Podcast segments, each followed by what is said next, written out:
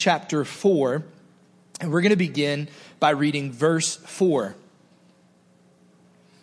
Verse 4 says this Around the throne, that is God's throne, there were 24 thrones, and seated on the thrones were 24 elders clothed in white garments with gold crowns on their head. We can only speculate um, that these 24 elders, um, uh, we can only speculate who they are. There, there was um, a moment last Sunday where I talked about this very briefly. There is, there are some scholars and theologians that think that it's the 12 representatives of the tribes of Israel from the Old Testament, as well as the 12 apostles who helped build the church in the New Testament. Um, but that theory ends up falling flat when you realize that the apostle John, who is witnessing this vision, is still alive. so, I mean, it is possible that he could see him, his future self, but that seems a little bit hard to, um, to try to bring flesh to. Um, so I think, um, and I, I, stated this last week, that these 24 thrones, 24 elders on these thrones, uh, that they are part of God's divine council. And I gave the overview of that concept last week from passages in the Old and New Testament. If you missed last Sunday's message, please, please go online and listen to it. Um, you will need it for the rest of this series because we'll continue to reference it. But let me say this the divine council is made up of created supernatural beings that attend, assist, and advise as well as serve God. There's some incredible places in scripture that talk about this, and we looked at one of them specifically. And if you weren't in uh, on last week's message, I'll tell you it's 1 Kings 22. Go home and read that today, um, and then feel free to call, email, text your thoughts and questions uh, because it is pretty amazing that God has advisors. That is not to question his sovereignty. That is not to say that they rule or that they are um, deity or have been eternal. They're not even angels. They are created supernatural beings that attend, advise, assist, and serve God. So that theory makes sense to me, but again, it's speculating because we're not given any identification about who these 24 elders are. We don't have their names anywhere throughout the book of Revelation. We don't have that stuff. So, uh, in addition to the two mentions that happen in Revelation 4, there are three other references, and we're going to read those real quickly because that's going to lead us into the rest of the message today. Revelation chapter 5, verse 8, they show up. It says this, and when he had taken the scroll, the four living creatures, and which we'll talk about today, and the 24 elders fell down and before the Lamb, each holding a harp and golden bowls full of incense, which are the prayers of the saints. Revelation chapter 11, verse 16, they're mentioned again. It says, and the 24 elders who sit on their thrones before God fell on their faces and worshiped God. Now, listen to me and stay keyed into this today. There's something very important that I have to say, and that is when you read the Bible, God wants you to use your brain. Can I get a louder amen? If you're awake today, say amen. Okay. So if there are thrones and there are beings on those thrones that are wearing crowns and white clothing, then they are in a place of authority of some sort, but they cannot be angels because angels are never depicted throughout scripture with a crown on their head. So you've got to be able to use your mind as you work through God's word. Revelation 19 verse 4 says this, and the 24 elders and four living creatures, they seem to be pictured together in all of these references. They fell down and worshiped God who was seated on the throne saying, Amen. Hallelujah. So we may not have been given the identifying information of who these 24 elders are, but I can tell you one thing for certain.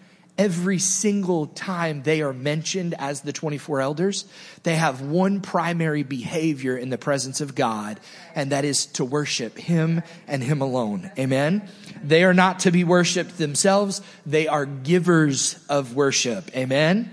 So, Verse 5, chapter 4, verse 5. Here we go. Verse 5, it says, This from the throne, God's throne, came flashes of lightning and rumblings and peals of thunder, and before, that is to say, in front of, before the throne, were burning seven torches of fire, which are the seven spirits of God. I want you to just stop there. I don't know if you've ever considered this or read through this portion of scripture, but seven spirits of God. I've heard of God the Father, God the Son, and God the Holy Spirit.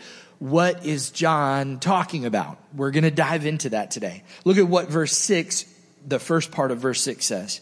It says, and before in front of the throne, there was as it were a sea of glass like crystal. So I want us to break down and, and work through each of these images or things, these elements that show up here. So in verse five, it says lightning, rumblings, peals of thunder, these things that that John is witnessing and or hearing and feeling and sensing, they're associated with the presence of God elsewhere in the Bible. In fact, these things are called theophanies or appearances of God. One of the primary references that would be that you could go home and read over today would be Exodus chapters 19 and 20 when God shows up to give the 10 commandments. There is storm phenomena that happened and earthquake elements and those things will keep reappearing throughout the book of Revelation here's something interesting to think of. The God you serve that we sang about this morning is sovereign over your family, your career, your life path, your mate, your geographic location. He's sovereign over the storms that come. He is sovereign over nature itself. And so we, we need to understand there is theological messaging that John is giving to us throughout here, helping us to see, okay, so anyone who received these letters, those seven churches and even us now, the 300 millionth gathering of believers since those days, whatever it is, when we look at this, we should immediately be thinking back to, wait, this is the appearance of God. And so this is exactly what John is communicating. But he says something interesting there in verse 5. He says, in front of the throne, the, the word before means in front of. So in front of the throne, we're burning seven torches of fire, which are the seven spirits of God. So fire is another stock element that shows up in scripture with the presence of God. I want you to think about the burning bush. Do you guys remember that from Sunday school? The burning bush, or when the Israelites were being led through the wilderness, the Bible says that they were led by a cloud by day, which is awesome.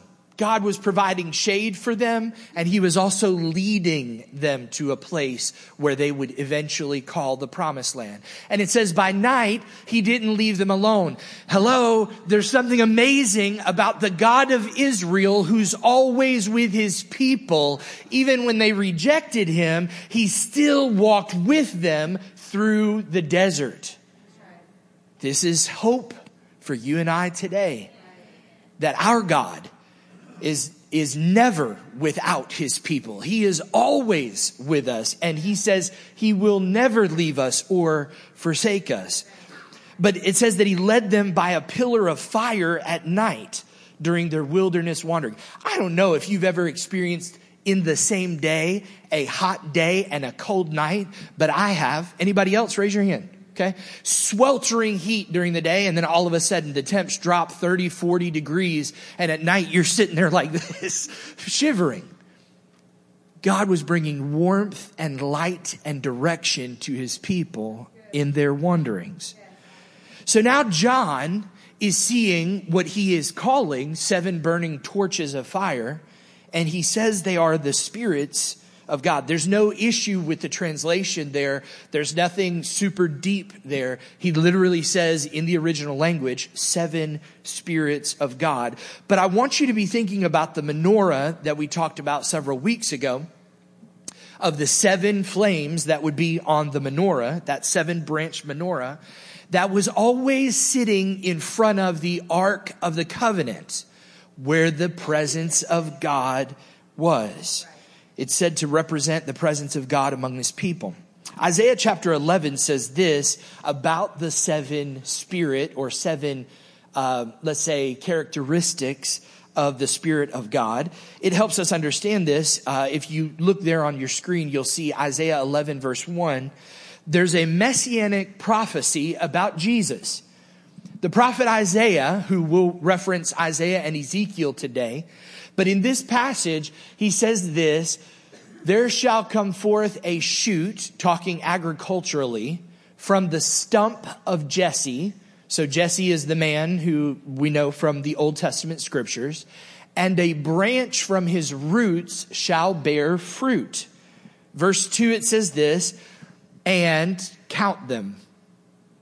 And the Spirit of the Lord shall rest on him. The Spirit of wisdom, the spirit of understanding, the spirit of counsel, the spirit of might, the spirit of knowledge, and the fear of the Lord. These are seven characteristics. Yes, the Holy Spirit in the New Testament, Jesus says, is a comforter. He'll be with you when I leave you. God says all of those things through Jesus, but this is hearkening back. I believe that John, what he is seeing, could very well have been clicking in the minds of any one of those people who were believers saying, wait a second. I think I remember there's this prophecy about Jesus from the Old Testament that says that he'll come and it mentions the Spirit of God. Also, again, using your brain, I don't know how studied you are in the Bible, but I've really studied it. I've studied it backwards and forwards. There's many of you in this room who've been saved longer than I've been alive. So I don't profess to be any great scholar, but I'm going to tell you this. I've never once found a passage where the Spirit of God, Holy Spirit, is ever mentioned as being enthroned or seated on a throne. But we do see imagery of God the Father and the Lamb and the Son, the Ancient of Days. We see those images, but we don't hear this. So knowing that and using my brain, the seven torches, and John clearly says those seven torches of fire are the seven spirits of God. I believe that is recognizing, helping us to see that the Holy Spirit is present in the throne room of God. This is vital. I don't know if you have Catholic roots, Baptist roots, Lutheran, or otherwise but the Holy Spirit is real. And he was real in the Old Testament. He, he was present at creation, the Bible says. The Bible actually says in early Genesis that he assisted men and women to learn things they never knew before. That's amazing. Like we're talking about trades, the ability to create and craft things. The Spirit of God helped those people. He did not only do that, but he spoke through the prophets of old. And then he was gifted to the church because Jesus said, I love you too much to leave you alone. The Father is sending his promise to you. Now, how ridiculous does it sound for God to have sent a promise to just a select few and then pulled the carpet out? That would be terrible and terrifying. In fact, if God, if I could say it like this, if God's presence was not somehow present on the earth today, we would not be in the state we are. We need the Spirit of God, the Holy Spirit. He is not expired or just for them then. He is presently working on the earth today through believers just like you and I. So this helps connect some of the imagery that John would have been very familiar with, his readers would have been very familiar with, and now you can say you are very familiar with. So look at what it says though at the beginning part of verse six. It says, and before or in front of the throne, there was as it were a sea of glass like crystal. Now, I'm told by someone who's more educated than me that this is a simile. Okay. The word like is a preposition. Okay. He says there, as it were, a sea of glass. So he's not saying it's an actual sea of glass. And he says it looks like crystal. So I don't know if you've ever enjoyed a sunny day by a body of water that was still and the shimmer and the light that came off of it was near blinding. I mean, just incredible. So I want you to picture that. Uh, it's almost reflective of sorts. So if God's presence, and we're already reading about what happens in his throne room and there's worship going on in the previous messages in previous verses, there's a, a emerald rainbow, there's amazing, shiny, bright things. And then John says, and there was as if it were a sea of glass. So I've done quite a bit of study on this and I found that there's a majority of scholars who have studied those ancient languages. They believe that John was describing, listen to me closely, because this might twist your brain a little bit. They believe that John is describing the firmament above the earth upon which he was looking down because he was in the throne room of God at the highest of heights. So God's throne room is situated in the firmament. The Bible says, and that's not a word that we use all the time in our regular everyday casual language, but we know this from the Old Testament. The firmament was conceived as a solid dome over the earth in ancient cosmology. So in Genesis chapter 1 verse 6, it says this, that God separated the waters below from the waters above.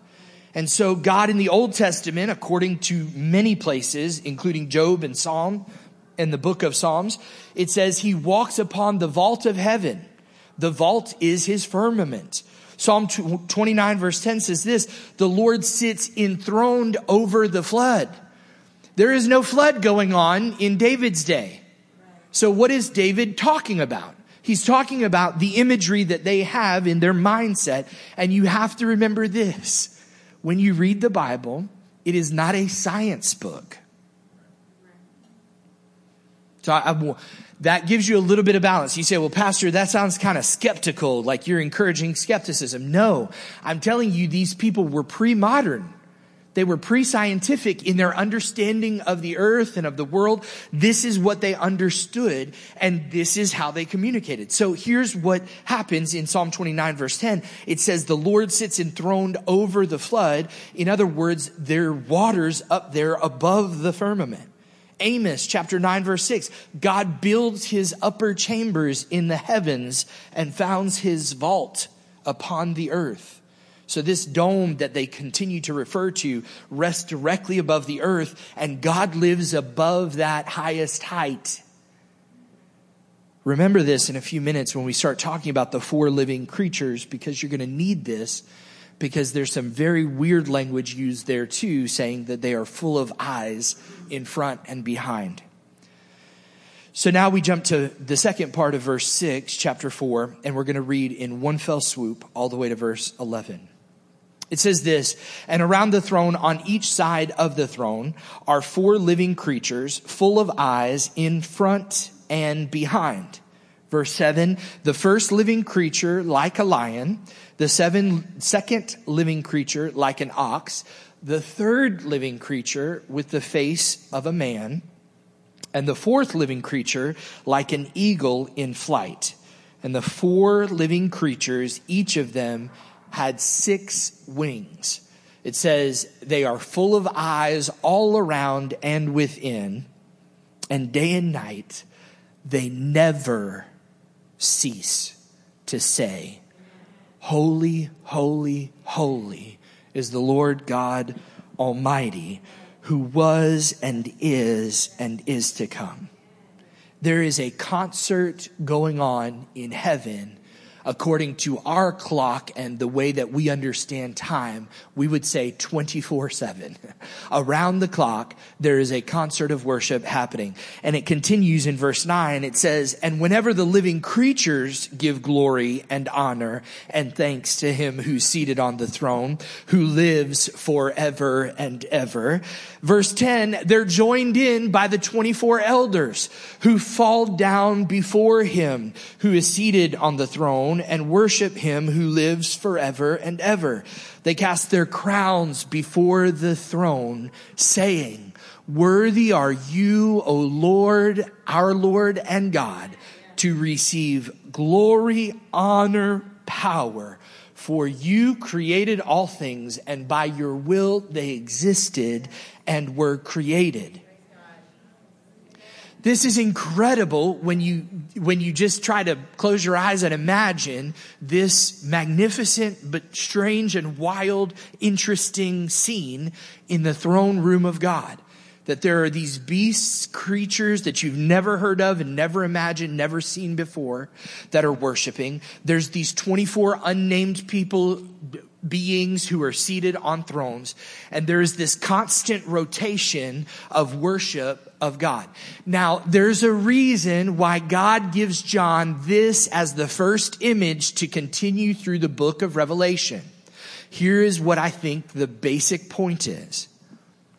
God is the one who created all things and he is sovereign over all things which means when he starts doling out punishments and handing out rewards to the righteous, but giving punishment to the nations and the rulers who have attacked his people. And we're not just talking about national Israel. We're talking about the persecuted believers as well. When he starts to do that, he has every right to do that because he is enthroned above all things. Amen. I want you to attempt to comprehend the, the vastness of this creator. I put together a slide that I want you to look at.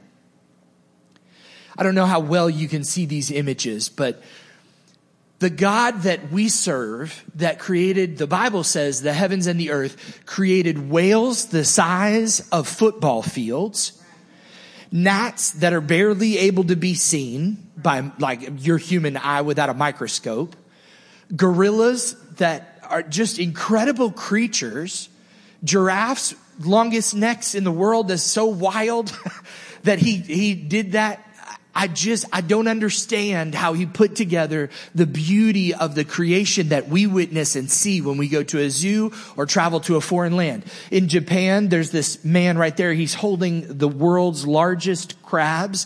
They grow in a certain area off of the coast of Japan and they span 12 and 13 feet.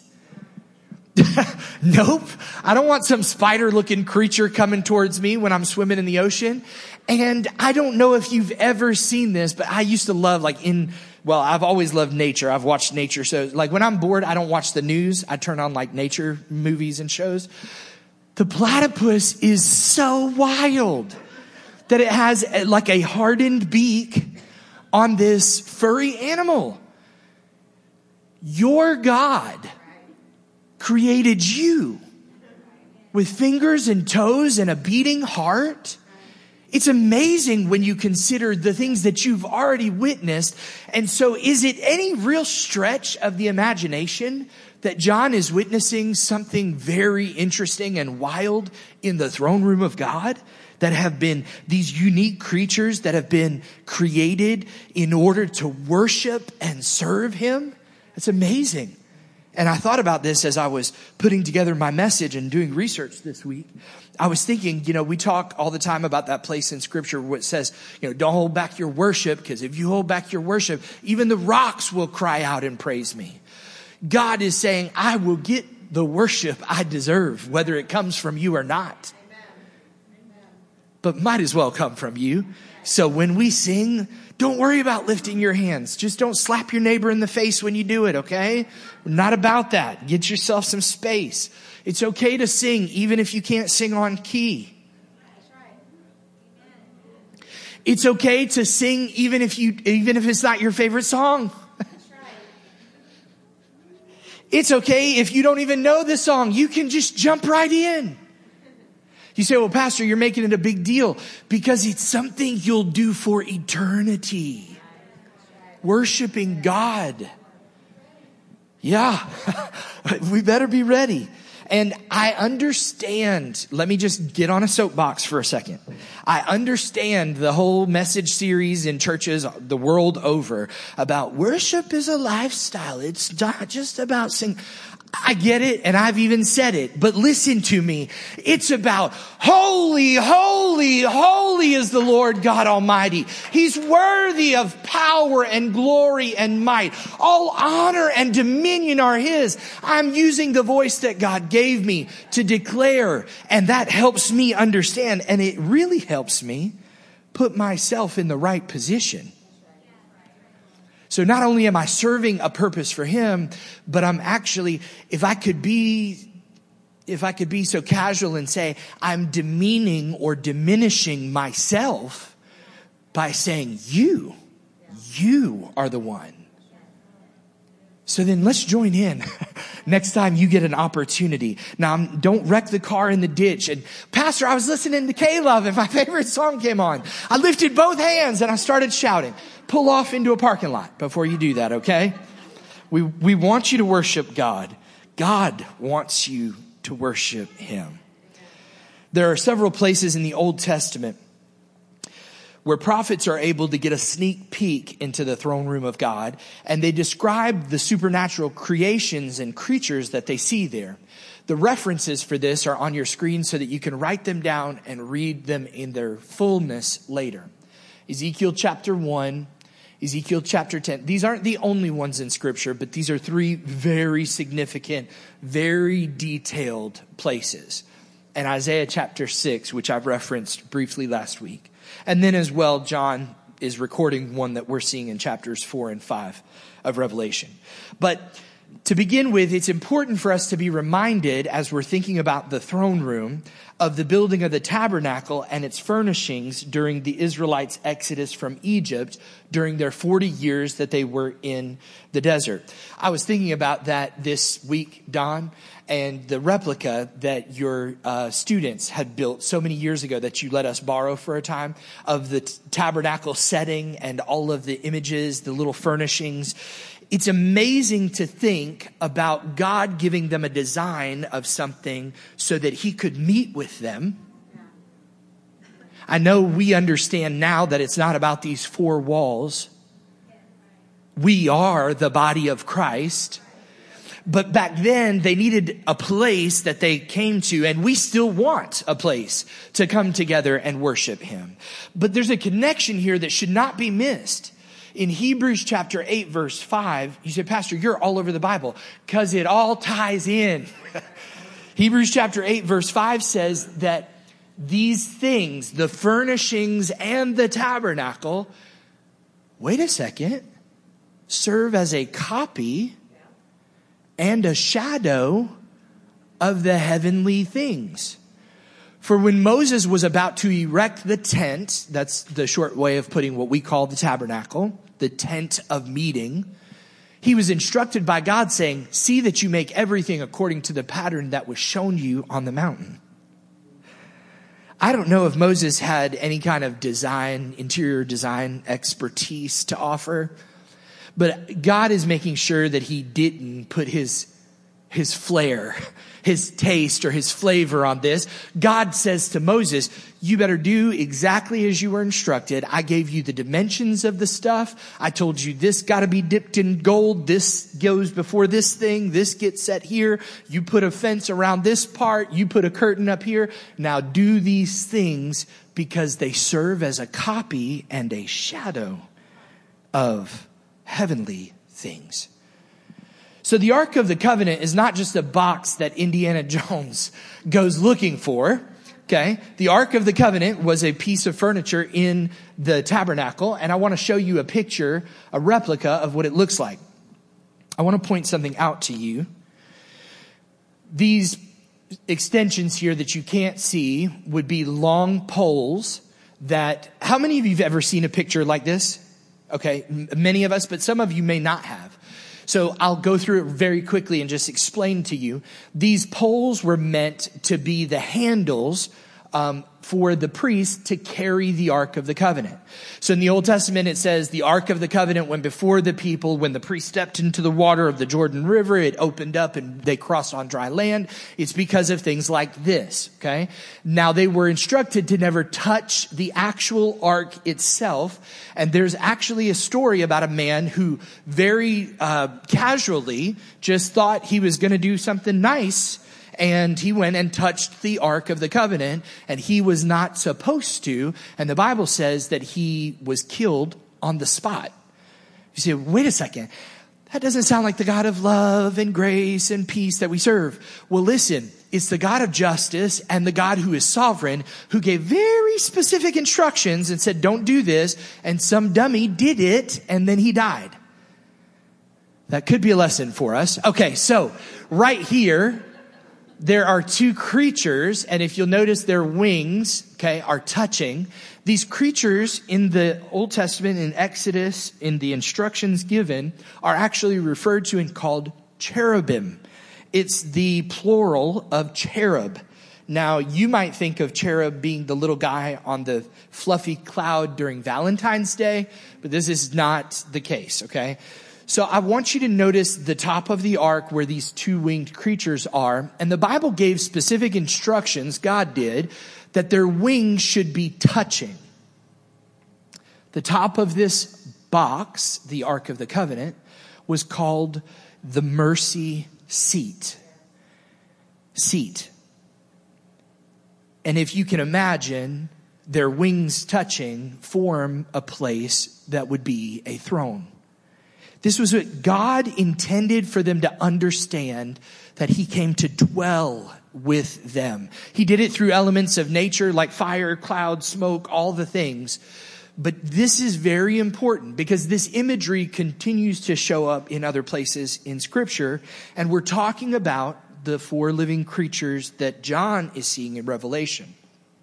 But other ancient Near Eastern civilizations that served false gods also had things that they called, or we can call throne guardians, that protected the throne from any enemies. So if the deity was not on the throne at the moment and he had gone to do war against a nation, these throne guardians would guard the throne so that no one could usurp the authority of the false god who they served those also, these throne guardians, these other creatures in these other religions were meant to protect the deity from any harm. Is anybody using their brain right now? Okay. This is not the same for the God of Israel. For the God who we now call our own. Clearly he needs no protection. He is the most high God. Amen. There is nothing that can surprise him. No enemy that can defeat him, the Bible says. And the creatures in his presence are doing his will and his bidding, and they're constantly engaged in worship. They're not trying to protect him from the devil coming to get him. This is the God you serve. It's amazing. So Ezekiel's vision in chapter one of Ezekiel and chapter 10 include these things, these elements that you see called cherubim. And he also, if you've ever read that passage, includes some other strange language, including eyes in the throne room of God. If you can imagine a throne uh, that was on wheels, essentially, that's how Ezekiel describes the throne that he sees. Isaiah's vision includes something different, differently named than these cherubim. It includes something called seraphim. Now, seraphim are the, it's the plural of seraph, and seraph literally means fiery serpent or burning snake, like burning serpent. Okay? The word seraph appears in numerous places in the Old Testament, always about a natural snake. In fact, they're referred to in the ancient times, again, pre-scientific, pre-modern. They're referred to as winged serpents because if you've ever seen a cobra and his head expand, they imagined those things as wings. So they're called seraphs. In fact, the, the Bible says that God sent a plague on his people because they were disobeying him. He sent a plague while they were in the desert and they just escaped all the plagues in Egypt and now they're having to be dealt with because of their disobedience.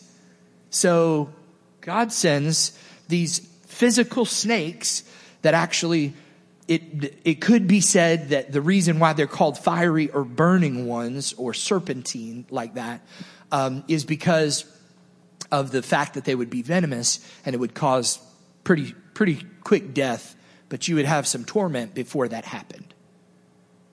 Isaiah uses that word that is used throughout the Old Testament of natural snakes, and he uses it in describing what he sees in the throne room of God when he says in Isaiah chapter 6, if you read that whole passage, he says he, he sees these things and they flew serpentine sort of creature and it flew with a coal and touched his lips.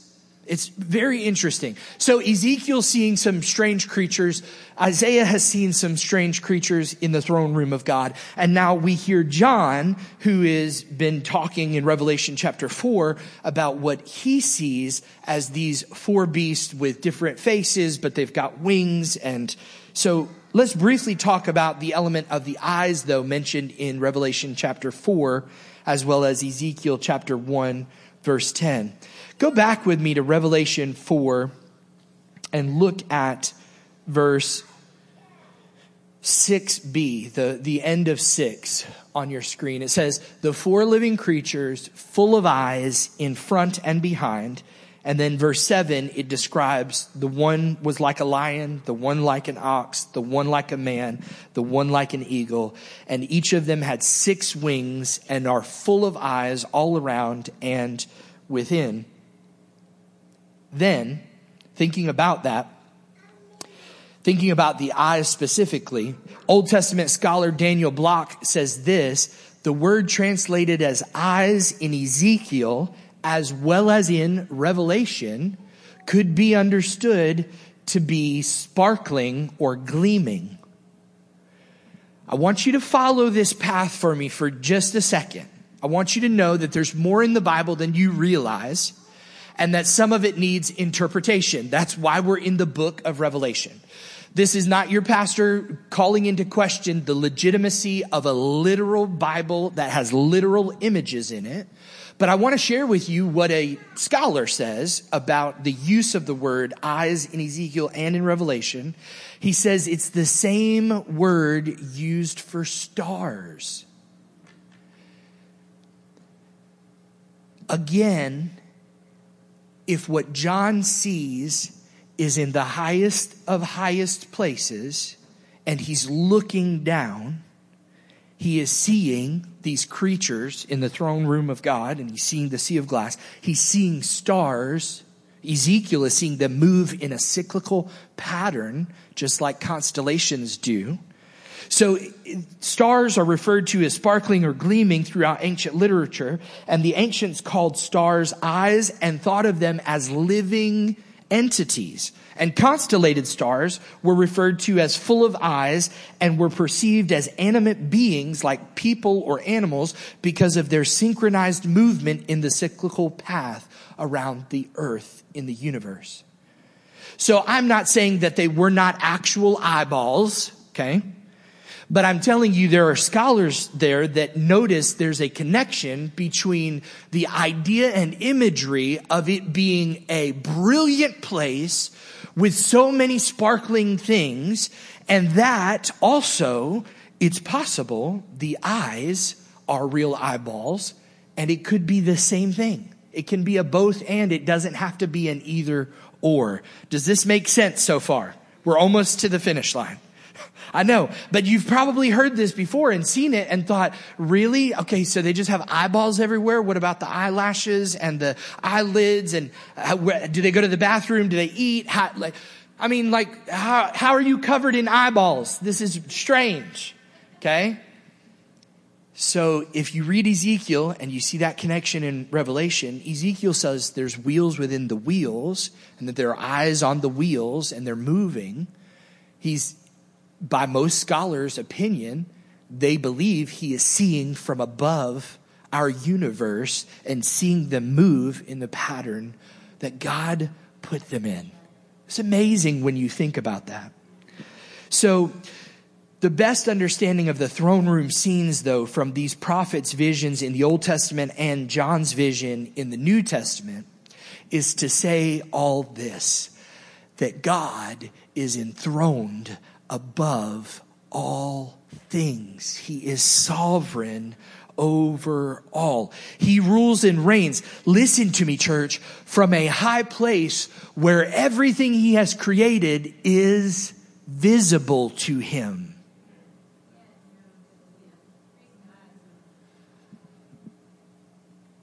He sees and knows the things that you are going through in your life. The Bible says He knows the days of your life. He knows the concerns of your heart. He knows the issues that you have at work. He, he is a personal God. If you have your, if you have a problem wrapping your mind around eh, the image of a lion headed, serpent looking, filled with eyes beast thing in heaven, can you just stop and think about how amazingly significant it is that God knows you by name? And it's, and you're not just a number. He doesn't just say, okay, 4,572,000 number. You know, he literally, the Bible says all of our days are known by God. All the details of our life are known by God. This is significant to us that he is sovereign over all things. So when they're seeing the, the, throne room scenes from God's point of view, like in that, in that place, it must have been magnificent. That theological message is consistent throughout all of those throne room scenes, regardless of where they happen, Old Testament or New Testament. It always is pointing to the fact that God is sovereign. He's sovereign over time and history.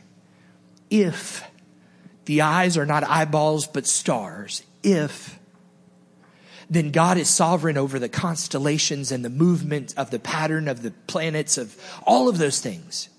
You say, well, we've got amazing satellites and, uh, you know, imagery and things, and we've landed on the moon, if you believe that we do. Um, we're not getting into that today, okay? We've landed on the moon, Okay. We've traveled to these places. We've sent things back from these places, but we still have never reached the place where God is. And our minds cannot fathom how vast and wide the system of galaxies and universes total that God has created. It's amazing when you think about it. And when you think about that creator is the one who loves you and is concerned with the things you're concerned about. He's concerned about your pet that's sick. He's concerned about your your issue with your family member. He's concerned about the health of your family member.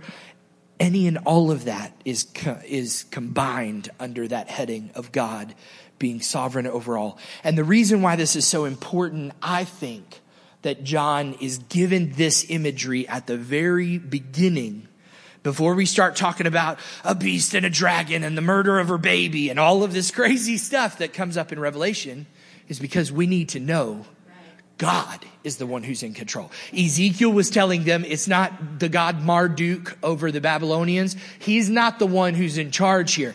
Even though you're in exile and even though God let you go there because you were disobedient and you're serving out your punishment, God still sees you and he's coming for you. He's coming for us too. And I say that with a smile on my face because you and I, as believers, have hope that He's coming to bring us to Himself once again. Now, I preach this message today so that you could tell all of your friends and coworkers at church that you heard the craziest Mother's Day message ever, okay, on Mother's Day. Uh, we're working through the book of Revelation and we'll continue to do so um, throughout uh, however long it takes us. You say, This is great and, and wonderful that uh, we've talked through what the significance of these things are, but I'm really struggling with believing that God is sovereign over fill in the blank. I want you to stand with me today.